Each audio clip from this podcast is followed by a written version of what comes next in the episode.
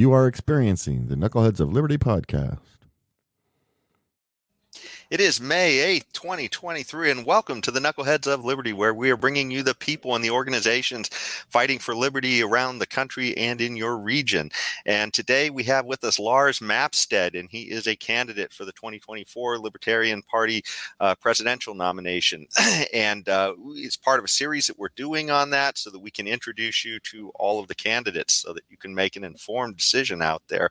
Um, and we have already talked to Lars a little bit about his background. And in an earlier show. Now, today we're going to dig deep into some of the particular issues. Uh, so we've got a list of about eight or nine issues that we're going to go deep on. Uh, but before we get into that, let me introduce you to the rest of the panel. In our lower left hand corner, we have our invisible hand, James Just. Uh, he is visible today in front of the camera. and camera. grumpy and grumpy. Let's just remind us that I'm grumpy when I have to be on TV at this time of day. yeah, he's, a, he's grumpy, but he should be excited because he was just elected, reelected, uh, the Sacramento County Libertarian Party chair. So excited is a word for it. Yes. Okay. Uh, but anyways, uh, so we're, we're going to jump into these topics today, and to kick it off, uh, well, first, uh, James, can you real, real quick bring up Lars' webpage too, just so I can show people where it's at? So it's uh, lars24.com, and you can go find out more about him, and we'll bring it up again at the end of the show. Uh, but first topic we wanted to dive into today is education, probably one of the most important topics, and we saw that you know government monopolized education is always kind of a terrible thing. It you know shuts down diversity of ideas, uh, but even more to the point, it shuts down things when they don't even have the education running, which is what happened during the pandemic. I mean, they literally just shut everybody out of the schools, and it was like good luck. And so it's turned out that kids have have essentially fallen behind and lost about a year of education and uh, development. Uh, so it's uh, just you know terrible on a lot of fronts, but it's also been a big boost for people thinking about school choice. Um, we've had recent victories. Arizona has sort of been kind of leading the way on a sort of across the board choice, uh, but there's been some other states following that as well. Um, and we have a, a little map here uh, from the Hoover Institute that shows, uh, you know, kind of how different states are doing. The darker the state, the more choice there is. So you you look down here, like say at Florida, and you click on it, and they have all these different options. Whereas you go to someplace like California, a little bit of choice, surprisingly, but fewer options. And then oddly, you go to some of these, uh, you know, uh, center of the country states, and uh, there's not many choices. Uh, and I think some of that's just because it's really rural, and so they have a hard time time, you know, with some of that. Uh, but uh, anyway, so that's what's going on with, uh, I, I, guess uh, this is some of what's going on with education. So, Lars, as running for president, and um, you know, what would you do on the issue of education, and and how would you advocate? Uh, what would you advocate Congress to do? You know, from the bully pulpit as well. Yeah, I, I'm a big fan of of from the bottom up government. So more more local is better. I would like you know less state and less federal government in your life. So to that end, essentially, uh, I think that the Department of Education is a total failure. That it doesn't know what's best for uh, people in Kansas and people in Iowa and people in California and people you know everybody has a different uh, ideas of what they want their kids to learn and how they want them to learn. And I think the federal government just coming in and putting this blanket over the top of everybody, uh, basically, like you said, it just puts everybody in a box and it and it makes everybody a conformist to, to learn a certain way. Um, you know, our education system, I, living in California as you guys do, uh, I have a lot of friends who are teachers and they're very upset with the system. They don't like the system. They think it's broken. They feel like that they're more of a uh, babysitter and a, a, a, policeman than they are an educator oftentimes. Uh, you know, it, there's, it's very telling when your kid uh, is getting straight A's or and, and, is just completely crushing it in school and they miss a day in school and the and the school is flipping out where's the kid? Why isn't the kid in school? And i'm like what what does it matter? Did did they miss a test? Did they you know? No we need that kid in school because that's how we get our money. Like if they miss one day in california they don't get paid that day right? And so they're not a, they don't care about educating your kid. They care about making sure your kids in the system so they get their money which is that's completely opposite of what the education system should be and it kind of is telling of what the problem is all across the country. So abolishing the Department of Education is the first step as as president, and then leaving it to uh, the each state to like deal with their own issues. Uh, and and each state really should be looking at the successful states and emulating those uh, those proposals, basically. Well, you know what? One thing that really jumped out at me from what you said, and that was the metrics issue, right? I mean, the idea that they're they're they're they're freaking out over whether or not your kid is in school because that's the metric that they're having, whether or not they're succeeding, right? I mean, it, they've got the butt in the seat, but they they really can't tell, you know. I mean, how well this person is doing, you know, once yeah. once they leave the classroom. So yeah, uh, it, it's just kind of uh, well, you're not allowed to judge, right? So if you're not allowed to judge people, then how are you? Can you educate them properly. That's right. You're not allowed to judge people's paths, which fair enough. We all learn at different rates and, and everything, but stop comparing children to other children and compare them to themselves. Are, is this child making progress? And we can actually have a, you know, make some progress on education rather than, hey, your, your kid doesn't fit into the box. Well, of course not. Your box is stupid. yeah. Well, you, you know, one, one of the funny experiences I had too is in when I was in high school, I felt very much like the way Lars was describing it as, as babysitting. I mean, that's what it felt like to me in the public school system. And consequently, I wasn't very interested and I wasn't showing up very much. They were probably very disappointed with me. not, not uh, same. I'm money. the same. I'm the same. yeah. yeah. yeah. But, but the crazy thing was when I went to community college, it was completely different. And I think the reason was is because everybody in community college was there because they wanted to be there there, and so there was a choice happening. Whereas, in, yeah, well, you pay to be there, right? Yeah, so if you're going to pay to be there, then you're probably going to make an effort to make it worthwhile for you, right? And if and if it's not working for you, you're going to drop out, right? And it's and that doesn't happen in the public system. It's just you're there whether it's working for you or not uh, and you're just going to suck it up because they need your money for you to be like you said in that chair whether you want to be there or not right and so yeah i had the exact same experiences that high school was was horrible and i got to community college and i was like oh here's people that actually want to learn and they're going to actually teach me something and i'm paying for it so i better uh, make the best of it right yeah, yeah, it's, it's complete trans transformation for me. Yeah, anyway. yeah, um, agreed.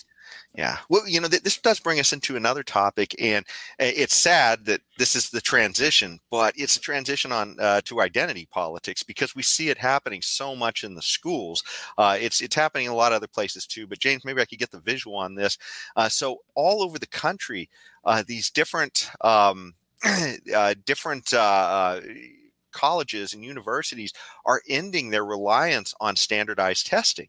And it's just it, it, it seems like the whole point of standardized testing is to try to have an objective measure to figure out whether or not uh, somebody is likely to do well if they go into that college.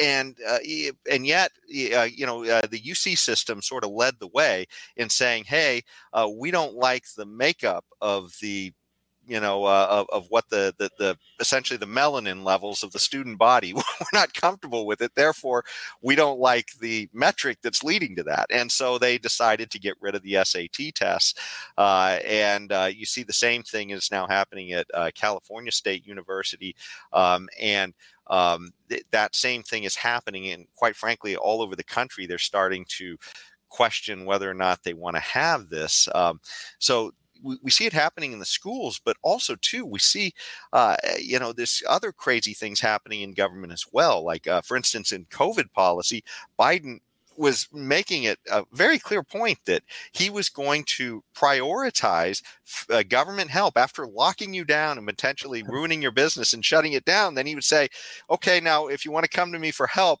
I got to check your skin color first, tell you tell, tell you your eligibility." And I mean, you know, some of this stuff seems nuts. So, uh, you know, what do you think about this, Lars? I mean, because clearly, if if if you manage to win the office, uh, you're going to have to deal with some of the expectations on some of this stuff. Yeah. You know, I think culture war, identity politics, uh, I, I feel like it's invented by the elites in Washington to and and pushed by the media, which is is backed by those elites, right? And I, I feel like it's basically just to keep us divided, to keep us arguing and fighting with each other, so that we're not paying any attention to them and what they're doing to us with you know stealing our liberties and stealing our freedoms and and pushing you know the nanny state on us, right? It's like as long as we're fighting about these issues uh, then we're distracted from what's really going on, which is they keep taking away our rights and and and keep uh, foisting on us basically the nanny state to to have us run our lives. Uh, you know, yeah, the education system is is a mess, and it's uh, I feel like again, it's down to the individual level. If if a if a state college or a community college feels the best way to uh, to identify their students is just to give them tests, then that's fine. Uh, but every every area should have their own ideas of what is going to work for them and their community, and it shouldn't be uh, judged by the federal government or or handed down from on high. I just I think that that is that that doesn't work for me. Well, yeah, I, I think it, ultimately this is kind of a kind of like a school choice type of thing. You know, just let all this experimentation happen. And if somebody picks a lousy metric, well, at least it only affects you know one or two schools instead of the whole system. yeah. yeah, yeah, it's a it's a you know the the free market basically. If you if you allow education to be run by the free market, the, the best practices will come to the top right the things that have the most success will come to the top and what you you know one of the things i always say is if you want uh, the quality of uh, service to go down and the cost to go up, just get government involved right? And so and so that's what's happened with our education system is that it's just gotten less and less service poorer and poorer quality and the cost is going up and up and up. And a lot of that is all the bureaucracy right? All the middle management of education. If if it was just left up to the teachers to teach uh, I think the system would work a lot better. But you have these layers of management that just leech all the money out of the system and and and and basically suck all the air out of the system for the actual teachers who are doing the work, right? So I'd like to put more power back in the teachers' hands than all this administrative stuff. Uh, yeah. We you know we have all these. Um, different school boards. Like in my county we probably have six or seven school boards. Do we really need that much administration right? I mean i feel like we could get rid of a lot of the administration and cut the cost dramatically but that's not really a president thing. That's more of a local state kind of an issue but it's something that i think about. Mm-hmm. james you, were you going to jump in or Yes, but I forgot what I was going to say. So that's what happens at seven at eight o'clock in the morning. So, so there you go just a, a Biden moment and uh, impacted us. there you go. Um, well, you know, speaking of uh, Biden, uh, you know, Big Brother has kind of been a big issue, you know, in government as of late, and. Uh, uh, one of the big issues that we're dealing with is this whole idea of the government deciding what is true information, what isn't true information. So, Jane, maybe you could bring up uh, uh, some of the stories here we have on Big Brother. Uh, so, in in this case, uh, uh, here we have a Reason article that talks about the Twitter files here, and you can see here Matt Taibbi and um, Michael Shellenberger, and they were two of the journalists brought in to kind of un- uncover that. And quite frankly, we wouldn't even know a lot of this stuff if an entrepreneur hadn't bought Twitter, Elon Musk. I mean, if he hadn't gone in there and just bought it, you know, for whatever his motives were, and and then unearthed all this stuff, we'd still be sitting here being gaslighted by the government that everything that's happening, that you know, this supposed censorship that that we think we're experiencing, you know, but don't worry, you're not experiencing. we, we actually had a little bit on this show too. We had a show we were doing on, um, eh, I, I, gosh, I can't remember. It was called uh, the Innovation Race, and it had to do with uh, uh, intellectual property in China. And the, the, the show was literally blocked uh, hmm. uh, on the live stream. Now we were able to show it after the live stream, but for whatever reason they they blocked it, and it was funny because it was divided. There was a prominent Democrat and a prominent Republican in the movie, uh, and we were interviewing somebody from the show. But it was just uh, you know th- this is the kind of stuff that you're experiencing there, and that wasn't even a red blue thing. That was just sort of a uh, a, a, a, uh, big trade China corporation type issue, you know. so, but but but anyways, uh, so so we have that, and then of course we have the issue where uh, Biden literally tried to get a Ministry of Truth in the Department of Homeland Security. So uh, you know he was clearly doing this co- covertly through Twitter and stuff, asking these uh, uh, social media companies to censor stuff he didn't like.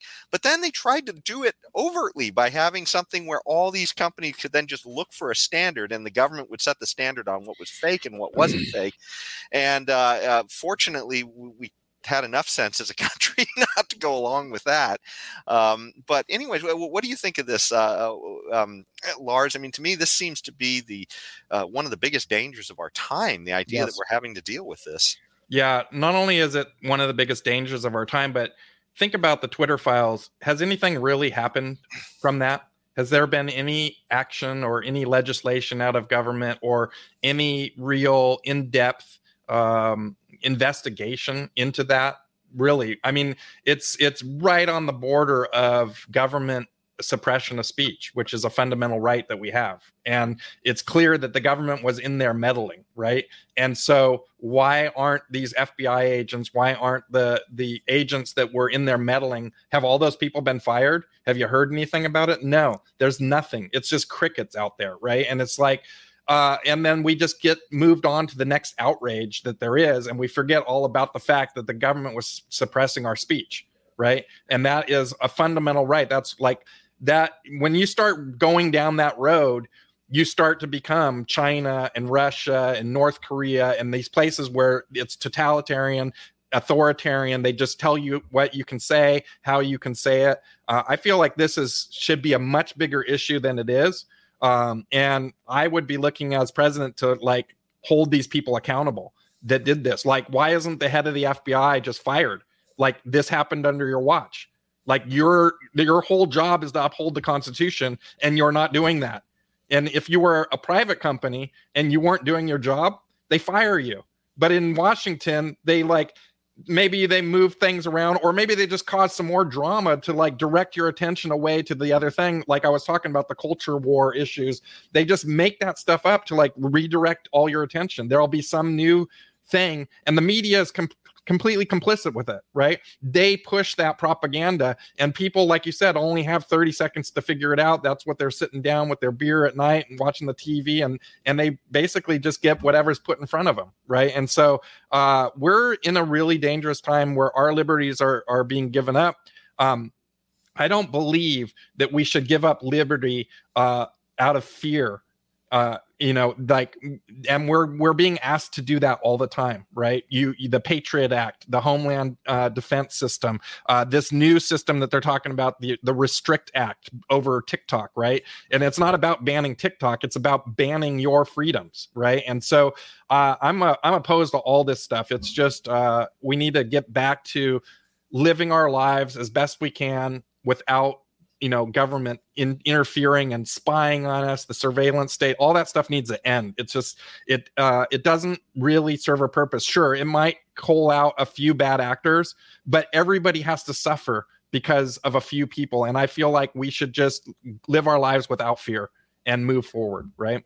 Yeah well whistleblowers get prosecuted while the people they blow the whistle on yes. get rewarded literally yeah. get promoted. Yeah is we're, we're, we're living in a back assward yeah. world. It's insane. It literally is insane where those people who are whose supposed job is to protect our constitutional rights continually violate them and and get rewarded while those who expose them get trashed if not if not prosecuted right yep it, it's it's it, that's actually the scary part it's and how many people just go along with it are willing to just kind of blindly go along with it it's i find scary well, what could be more patriotic than Snowden uh, sacrificing his future, his his potentially his life, to tell the country that the government is lying to us? I mean, to me, I, I can't think of a more patriotic thing, and yet he is the one who has been uh, exiled, and the, the person who was lying that he showed was lying. Uh, nothing's happened to him. He's getting, uh, uh you know, he gets to be a, a, highly paid person to come on, uh, you know, the Cult News Network, you know, CNN, some yeah. of these other. Going, and he gets his pension and his, and that just shows you the power of the state right? That just shows you the power of the state that they can literally be called out for uh, oppressing their own citizens and then they just sweep it under the rug and and make the guy a bad guy right like that is that shouldn't happen i i personally if i am president i'll be uh you know pardoning Snowden, Assange, Ulbricht. There's a there's a list of like 15 people straight away, and there's a lot of people that have done the similar kind of things that don't have the notoriety that those guys have, and I'll be pardoning them too because we need to not have fear that our government is going to come after us if we're telling the truth about our government even if it's bad right? Like we need to be able to hear that. And as i said previously we need to hold all these people accountable when they're doing when they're bad actors they shouldn't get a free ride right? If they're harming us citizens they're attacking us. And so they need to be held account- accountable for that. Yeah. Well, speaking of other issues in Big Brother, Big Brother wants yet more control over the currency.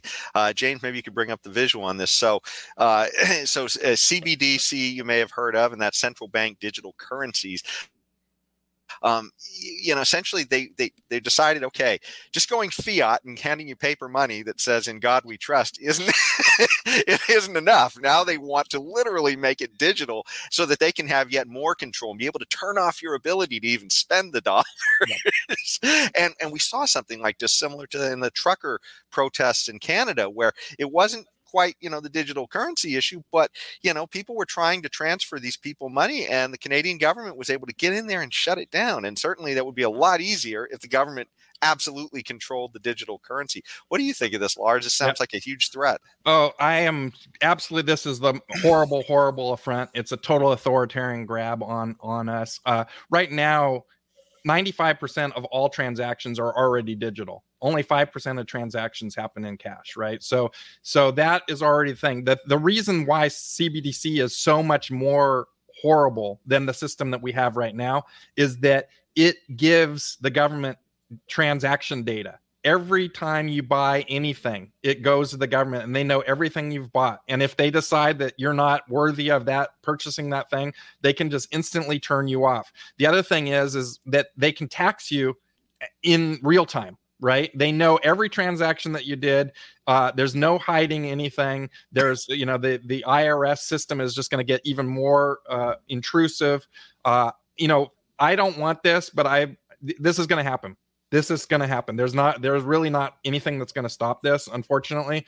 I would like to see a system where we have you know we have digital currencies which is what this is but it's an abomination of digital currency. I like the decentralized idea of having many different currencies competing in the market right? And the mar- let the market decide what the best currency is. Let the market decide the best way that we all want to transact together. And i'm sure that that way is not going to be cbdc that is not the one that's not the one that's going to win right? Like if you if you let a free and open market happen but of course the government has control over stopping that, right? They're going to regulate the hell out of the other systems and promote their own system. and they're also feeling competition because China's doing this, other countries are doing this. They don't want to feel like they're left out or that they're missing the boat in some way.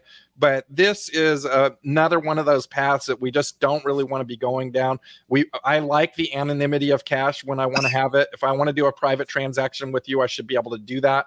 And the government should have no overview of our transaction uh, as, as long as it's you know legal and we're not harming other people. Yeah.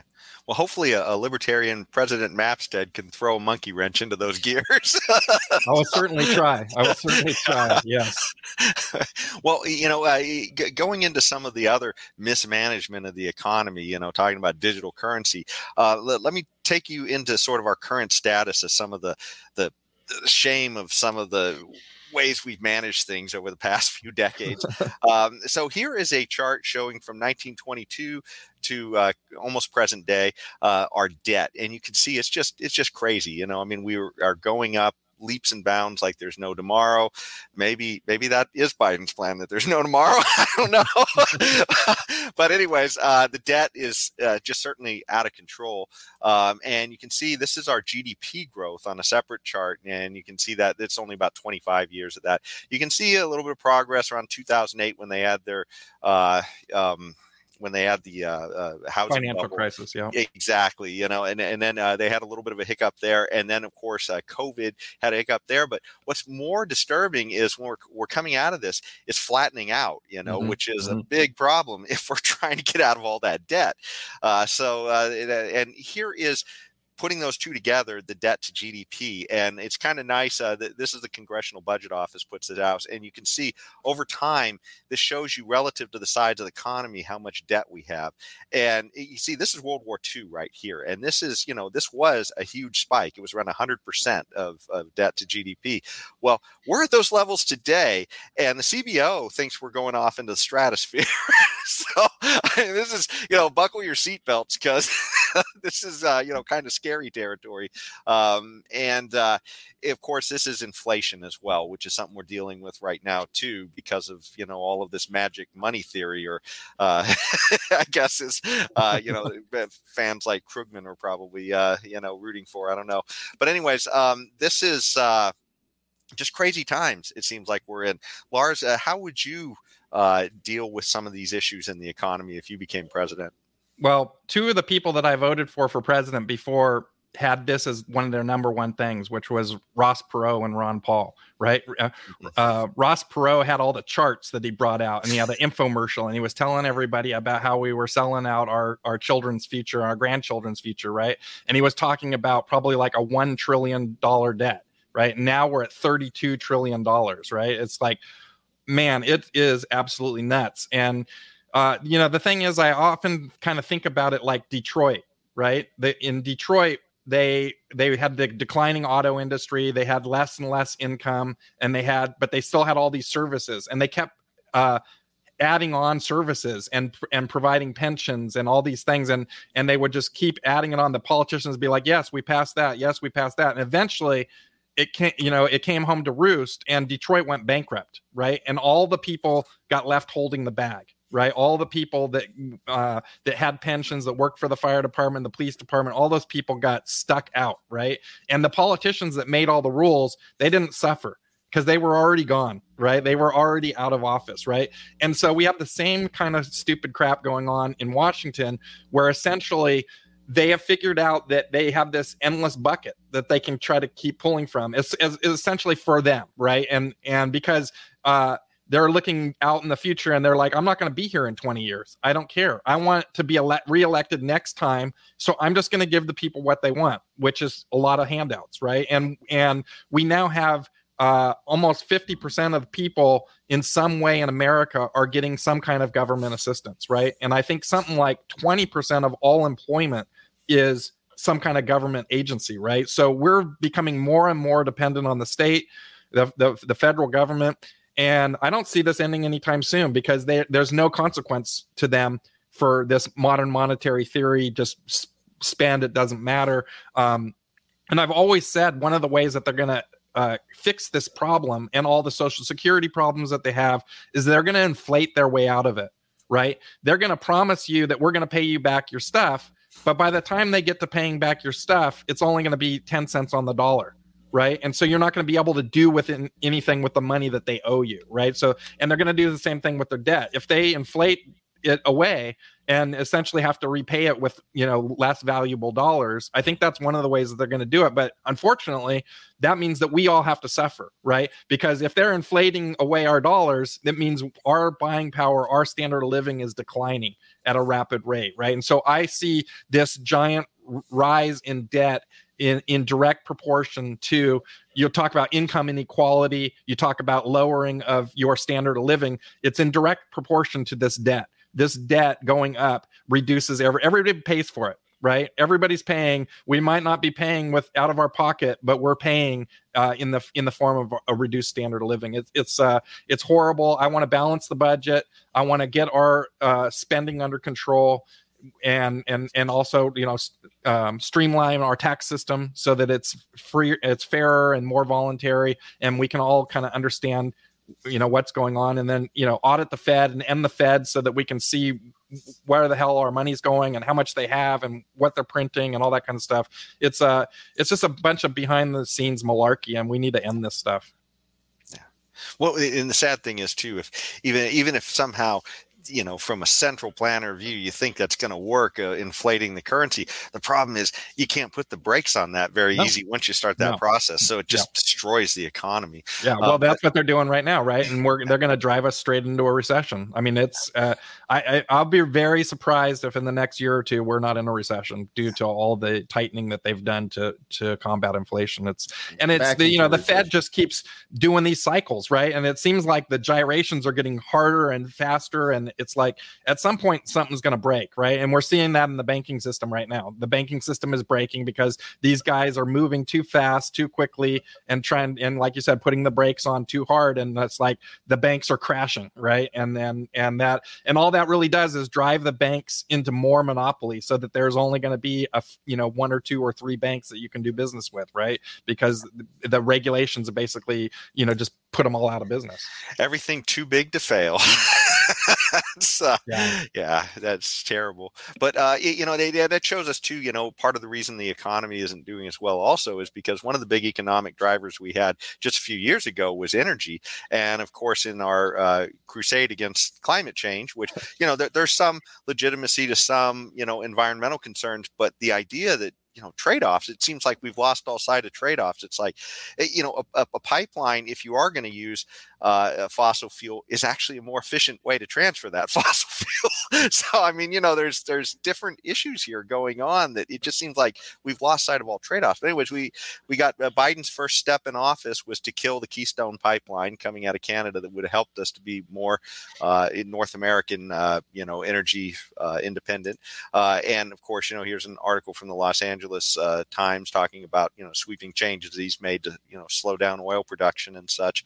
Um, and the crazy thing is that while he's doing all this and virtue signaling, he's running around the world trying to buy oil from all the places that have some of the worst dictators on earth. So, well, what do you think about all this stuff on energy and the environment, uh, uh, Lars? Yeah.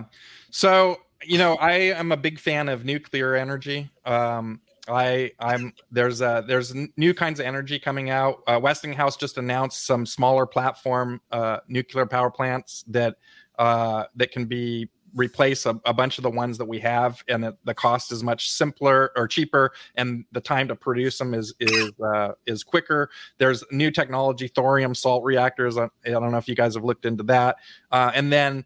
Uh, my big dream and hope for the world is nuclear fission uh, harnessing the power of the sun essentially would create energy essentially for zero right? And everything that we buy everything that we do in our lives is touched by energy right? And so uh, Biden, I think, made a mistake in we need energy independence in America because it's a national security issue right? It's uh, we have tons of oil in the ground in America. We need to be accessing it. Uh, obviously, we need to you know be mindful of the environment. But like you said, the pipeline is actually more environmentally friendly than putting all the oil into trucks and driving the stuff you know with a machine across across the land and polluting the. So it's. Uh, it's it, this is like one of those culture war issues or one of those partisan issues that it doesn't make a lot of sense but they do it anyway because it panders to the constituency. So I would be in favor of more oil drilling, um, and, but in an environmentally conscious way. But I think nuclear is the is the much better route going forward. Uh, and you know there's of course there's a lot of fears. No one wants that in their backyard. Uh, no one wants uh, radiation fallout. But these things have gotten a lot safer in the last 50 years. Uh, and you know it, it takes 30 years to build a nuclear power plant with all the regulations and, and whatnot. So the technology is going a lot faster than the time it takes to build these things. But like i said westinghouse just came out with a new smaller footprint that's much faster and cheaper to build. So i'm hopeful for that and I'd like to see that for national security reasons. I'd like to see energy independence. Well, it's funny too because nuclear is almost like the litmus test to find out if somebody is actually serious about climate change because it clearly is a bridge, at least for the advanced countries, to be able to have uh, uh, nuclear power in the short run. And some of these countries are literally shutting down their nuclear power plants, the ones they already have up, which is just you know absolutely nuts.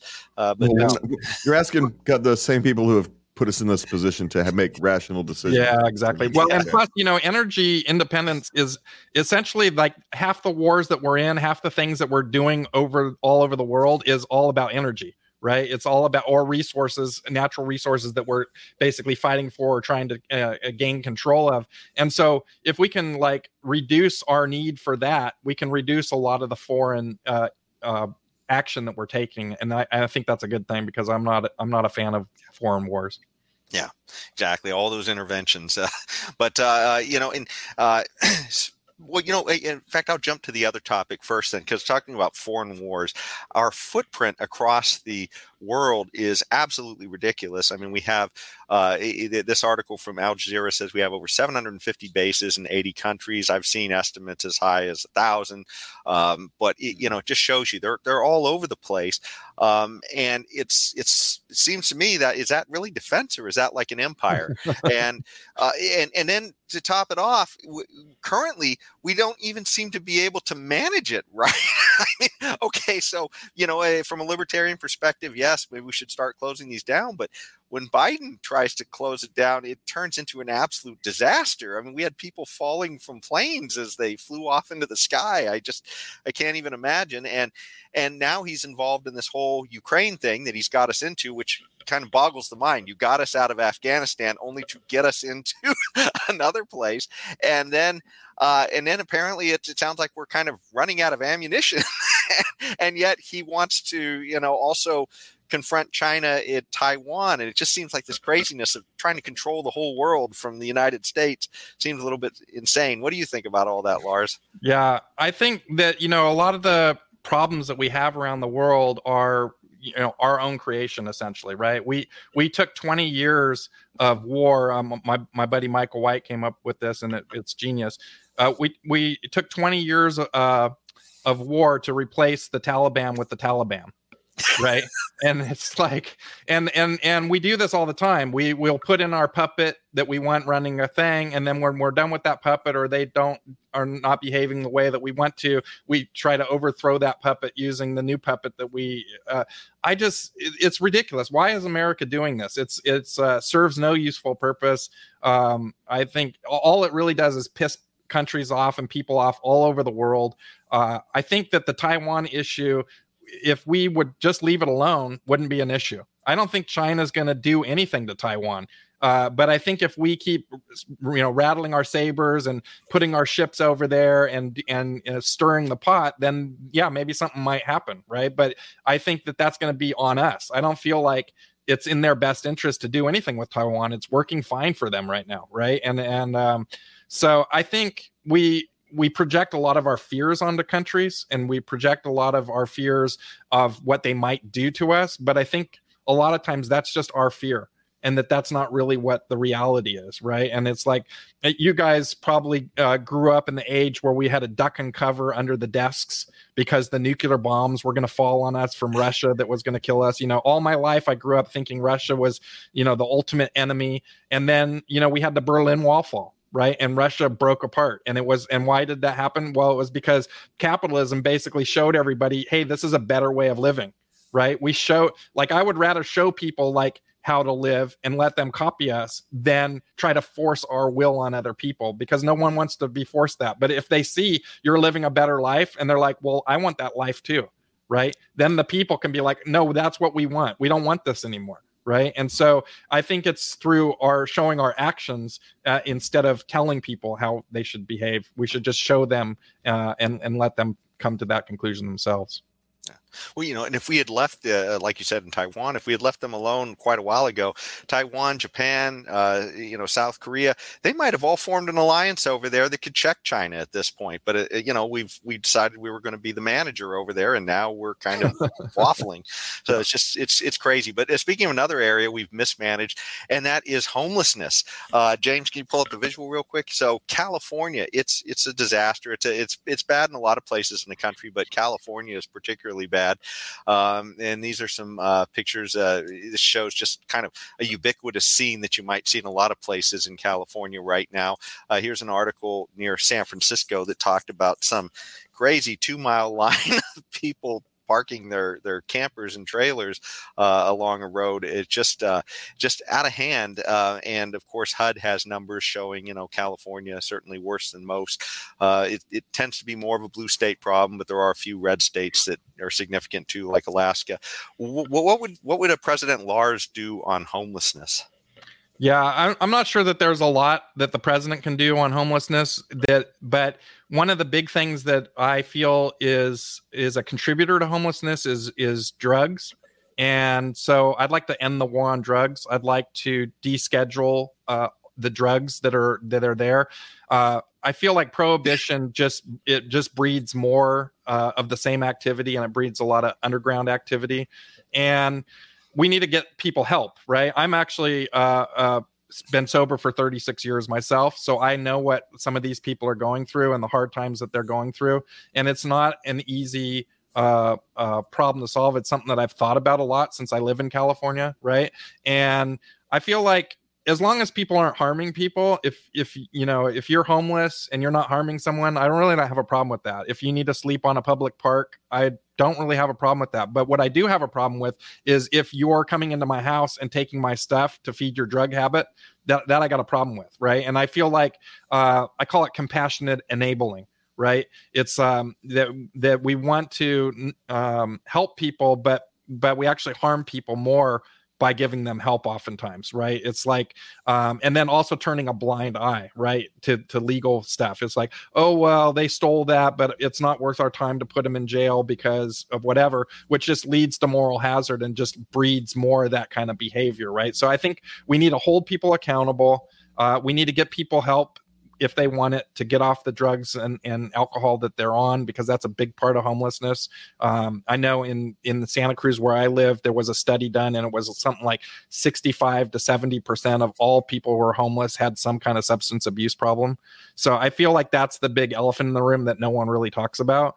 And i think the drug war is is a big part of that problem. We've had a 50 year war on drugs and there's more people doing drugs today than there ever was in my entire life right? It's just it's failed. It does not work right? And so we need to just throw that out completely start over uh, and and focus more on education and treatment than on putting people in prison for you know smoking a marijuana joint or something like that it, does seem like we, we go uh, back and forth on this stuff where not only do we prohibit uh, prohibition on it, but then our government, like here in California, we were literally handing out free drugs too during the COVID crisis. So it's just like the right hand doesn't know what the left hand's doing, and it's just all a mess in the end.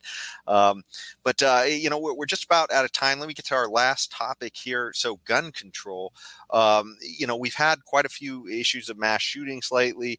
Um, this is just a chart from uh, Statista. I guess it's a. Uh, um, by year, uh, mass shooting counts as four or more people in this statistic uh, um, that are killed uh, in a particular, I, th- I, think, or maybe it's shot or killed. I'm not sure which, but uh, in a particular uh, shooting, uh, yeah, said f- fatalities, yeah. And so, um, anyways, we, we, just saw there was one in Texas the other day. There was the one in Tennessee. so we're seeing quite a few of these things. But on the flip side of things, um, you know, guns do prevent uh, a fair amount of gun violence as well. Uh, and oddly, the government wants to shut down that information. So, uh, you know, the CDC was doing a study on this stuff that was showing uh, a lot of people were actually defending themselves uh, and had prevented gun violence with guns. And uh, the CDC decided to hide that study. Anyways, clearly, this is a contentious issue. How would a President Mapstead look at this? Yeah. Well, I don't believe in federal. I don't believe there should be federal gun laws, uh, and I don't believe that prohibition works. It didn't work with alcohol. We we hadn't we you know we had a, a constitutional amendment for that. We got rid of that. Uh, it didn't work. It doesn't work on drugs. It doesn't work with guns. It doesn't work with people when you're when you're prohibiting people from coming across the border it doesn't work because we have 3 million people came across the border right? But we prohibit it right? There's a ban on it. Uh, and it does it doesn't work. And so uh, i don't believe that uh, outlawing guns or certain types of guns is going to fix this problem uh, because i feel like it's a cultural issue right? There uh, this is a lot of these uh, mass shootings is essentially a public suicide the person wants to kill themselves they want to be out and and they want to take out as many people as they can before they go out right? A lot of times they end up dead and that's because that's what they want right? And i heard something really interesting the other day on uh, larry sharpe's show.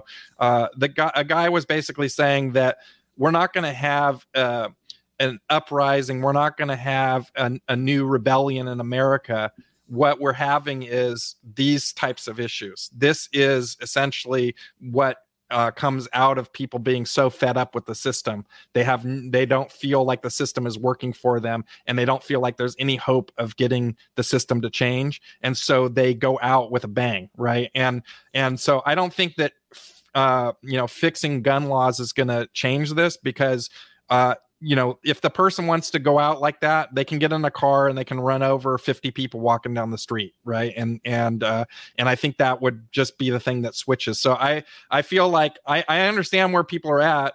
I hate seeing people die. I hate seeing people and especially children die. That's horrible, right? But I just honestly, in my heart of hearts, believe that uh, getting rid of guns or banning guns is not going to fix this problem. It's a cultural issue, uh, and and I think yeah, I'm not I'm not in favor of federal gun laws. Yeah, dealing with uh, gun violence, you get rid of the gun, you still have the violence, right? You yeah. still have the, yeah. the desire to commit violence. And when you have people who are determined to make the world feel their pain, which is what a lot of these happens, is people want the world to feel their pain. It, they're going to make the world feel their pain somehow, some way, and and so you know short circuiting that or dealing with that before it becomes an issue. You, you know, let's start. A lot of these people, I warned about this a couple years ago. You're going to put people under pressure who are not used to being under pressure, and they will crack. Yeah. There's there's also another thing. Um, if you look, America is the number one user of antidepressants in the world as a as a country. More people are on antidepressants in America than any per capita than any other country that there is. And a lot of these uh, mass shootings, if you look, a lot of the people are on some form of antidepressant. And I want and I'm I haven't really seen anybody talking about that or looking into studies about that, but it, you know, there are issues with antidepressants and feeling, uh, you know, out of sorts or feeling suicidal. You hear a lot of people um, have have that issue. And so maybe that is one of the reasons why we're seeing such a, a big influx of this is is the heavy use of antidepressants in america. Well, and antidepressants like can be very weird. I took some for a while and for me it made it you not care about anything right? You weren't depressed anymore but you weren't happy anymore either. Right.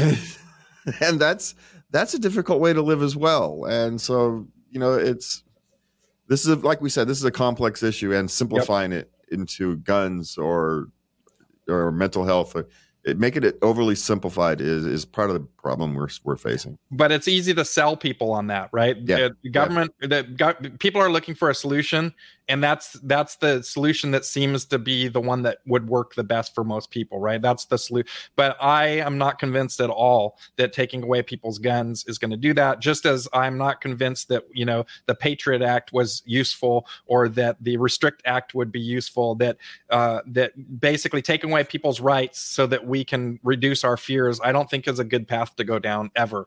Uh, I think that freedom and our rights are more important than our fears. Yeah, we've that seen that, right? The yeah. desire to do something has caused all kinds of problems. It's caused problems in, with COVID response. It causes problems with homelessness response. You know, whatever. Pick your issue. The desire to do something and uh, and run that with emotions rather than okay, we want to do something about this. Let's calmly think it through. And but instead we act on emotions and simple and overly simplest uh, solutions. So, all right. Well, what, what, I'm off my soapbox now. So, well, well, you know, I was going to say one, one of the added things to all this too that might be dividing us on some of this stuff is that you know as government gets bigger, I mean, you can kind of track all those mass shootings going up as government also becomes has a bigger footprint in our lives, and as government has a bigger footprint in our lives, everything becomes a zero sum game. I mean, if if the other side wins, that means you lose on a lot more things. If you're not, you know, because eh, eh, you vote for one person and that's a whole market basket of things together that you're getting. So eh, you know eh, the stakes become higher and higher the bigger and bigger government gets. So you know maybe maybe that's part of what's driving some of this too. Uh, i don't know but yeah uh, well a lot of you know people love government coercion when it serves their purpose and and and puts down the other side and gives them the moral high ground but they hate government coercion when it's used against them right? And so and i believe that the the division we have in america is essentially government coercion is this this use of force by the government to uh, insert your will your beliefs and your ideas on another group of people. Uh, that that just always ends up poorly right? And so uh, i feel like if we reduce the government and we reduce the level of coercion, we'll reduce the division in in America. And that, I, I truly believe that. Well, that certainly sounds like a great note to, to wrap up on. Uh, so we, we've gone through all of our issues. Lars, uh, we'll bring up your webpage again here. Did you want to say uh, any last words about the campaign before we uh, before we check out? Yeah. Uh, so, you know, yeah, you can find me at lars24.com on social media. I'm on uh, Facebook, Lars for President. On Twitter, I'm Libertarian Lars. Uh, you know, uh, like we talked about earlier, fundraising is really challenging, right? It's one of the biggest challenges that I've come across. And so I'm looking for uh, donors who would help me project my message out to the people. Uh, like I said, I've reached uh, 23 million people on Facebook, and in order to continue to expand that reach, I need to do advertising to get more uh, followers. And so I'm looking for uh, financial help in that in that regard. Um, and yeah, I'm just looking forward to spreading our message and helping the Libertarian Party move forward uh, with uh, with several plans. I have a the um, the Lars 24 challenge, which challenges all libertarian can, uh, voters to get one new registered libertarian voter. And if we all do that, we can double the size of the party. Uh, I'm working on that Go Gold thing that I talked to you about, which helps all candidates raise funds across the country, and and then supporting our local candidates and and spreading our message. Because the president for Libertarian Party is about fundraising and spreading our message, and uh, and is the biggest driver of new growth for the party. And those are the things that I'm really focused on. Well, thank you so much for joining us today, Lars. And again, if you want to check out more on Lars' uh, specifics on the campaign, we did another show with him. You can go check that one out uh, as well. Um, and uh, again, thanks for joining us today out there. And until next time, stay tuned and stay free. Thank you. Life, liberty, and the pursuit of happiness, always and forever. Thank you for listening to the Knuckleheads of Liberty podcast. Find us on Facebook, Rumble, YouTube, your favorite podcast network, and at knuckleheadsofliberty.com.